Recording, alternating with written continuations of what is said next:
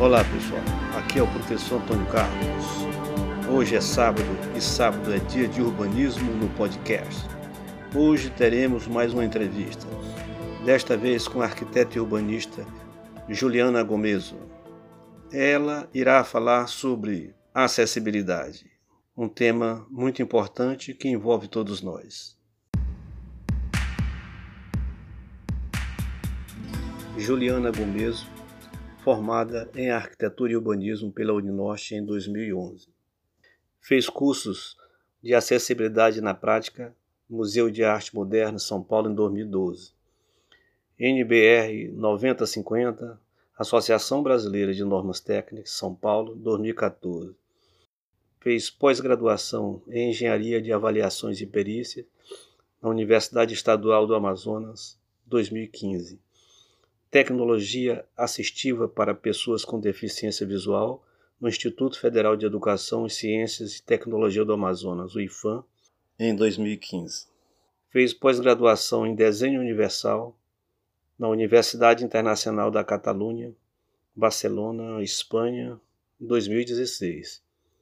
Participou da fiscalização das obras de acessibilidade da Arena Amazônica em 2014 Desde 2013, atua na frente de um escritório próprio, Juliana Gomeso, e Acessibilidade.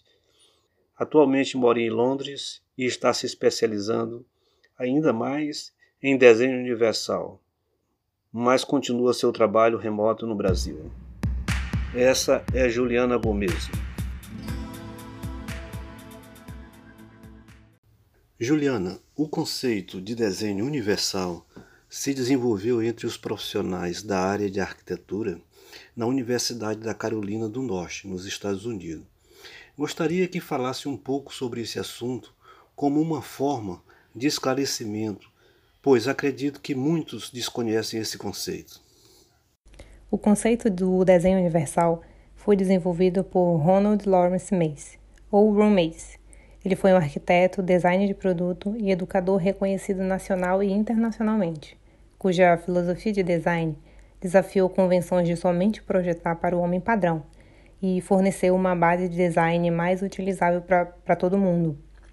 Aos nove anos, eh, Ron Mace contraiu poliomielite e passou a usar cadeira de rodas. Ele se formou arquiteto na Escola de Design da Carolina do Norte, nos Estados Unidos, em 1966, e depois de quatro anos praticando arquitetura convencional, ele se envolveu no esforço de produzir o primeiro código de construção para acessibilidade dos Estados Unidos. Esse código se tornou obrigatório na Carolina do Norte em 1973 e serviu de modelo para outros estados. Ele usou o termo é, Design Universal ou, univers ou desenho universal para descrever o conceito de projetar espaços construídos e produtos para serem estéticos e utilizáveis para a maior diversidade de pessoas possível ao mesmo tempo independentemente de sua idade, habilidade ou status na vida. Ele também foi um defensor dedicado dos direitos das pessoas com deficiência. O desenho universal consiste em sete princípios. É, esses princípios podem ser aplicados para avaliar projetos existentes, orientar o processo de design e educar designers e consumidores sobre a característica de produtos e ambientes mais utilizáveis. É, vou falar brevemente sobre cada princípio. O primeiro princípio, o princípio 1, um, é sobre uso equitativo, que quer dizer o quê? Que o design é útil, atraente e comercializável para pessoas com habilidades diversas. Princípio 2, flexibilidade de uso. O design acomoda uma ampla gama de preferências e tem muito a ver com adaptabilidade. Princípio 3, uso simples e intuitivo. O uso do design é fácil de entender independentemente da experiência do usuário, do seu conhecimento, habilidades linguísticas ou nível de concentração atual. Princípio 4. Informações perceptíveis. O design comunica as informações necessárias de maneira eficaz ao usuário, independentemente das condições ambientais ou das habilidades sensoriais do usuário. Princípio 5. Tolerância ao erro. O design minimiza os riscos e as consequências adversas de ações acidentais ou não intencionais. Princípio 6. Baixo esforço físico. Design que pode ser usado de maneira eficiente e confortável e com o um mínimo de fadiga. Princípio 7. tamanho e espaço para abordagem e uso. Tamanho e espaço apropriados são fornecidos para abordagem, alcance, manipulação e uso, independentemente do tamanho do corpo do usuário, postura ou mobilidade. Juliana, entende-se acessibilidade universal ou integral como o direito de ir e vir de todos os cidadãos, inclusive daquelas pessoas com deficiências permanentes ou ocasionais, quer seja cadeirantes, deficientes visuais ou auditivos, gestantes ou idosos. Pode-se dizer que esse entendimento é pelo menos satisfatório em Manaus? Ainda não, pois ainda não é amplamente aplicado esse conceito do desenho universal em Manaus e no Brasil, bem assim dizer. acessibilidade, é, ela está dentro do, do desenho universal. E no Brasil, quando se fala em acessibilidade, se remete quase que automaticamente a pessoas com deficiência ou somente a usuários de cadeira de rodas. Como eu me especializei fora do Brasil, esse conceito já é muito mais desenvolvido e esse paradigma de somente projetar para pessoas com deficiência já foi quebrado. No Brasil, a meu ver, os projetos ainda segregam pessoas. É, eu costumo analisar projetos de outros profissionais e sempre tem aquela ideia inicial de fazer uma entrada para pessoas com deficiência e outra entrada para pessoas sem deficiência. E isso ainda não, não, não é amplamente o conceito universal. É, ao meu ver, ainda segrega um pouco pessoas no espaço construído. Eu vou te fazer uma terceira pergunta. Em locais de acessos públicos, como os parques e praças em Manaus, podemos dizer que já há uma preocupação no quesito acessibilidade? Por favor. Já tem quase um ano que, que eu saí de Manaus para vir morar em Londres, na Inglaterra, e os locais que eu frequentava, a acessibilidade ainda estava muito precária. Um dos conceitos que eu levo nessa questão sobre acessibilidade nos espaços construídos é que a acessibilidade é uma corrente com vários elos e se ela se quebra, não é mais uma corrente, não é acessibilidade. Não adianta ter acessibilidade em 10 de 10 metros de calçada se nos próximos 10 metros não tem. Vamos falar um pouco do centro histórico.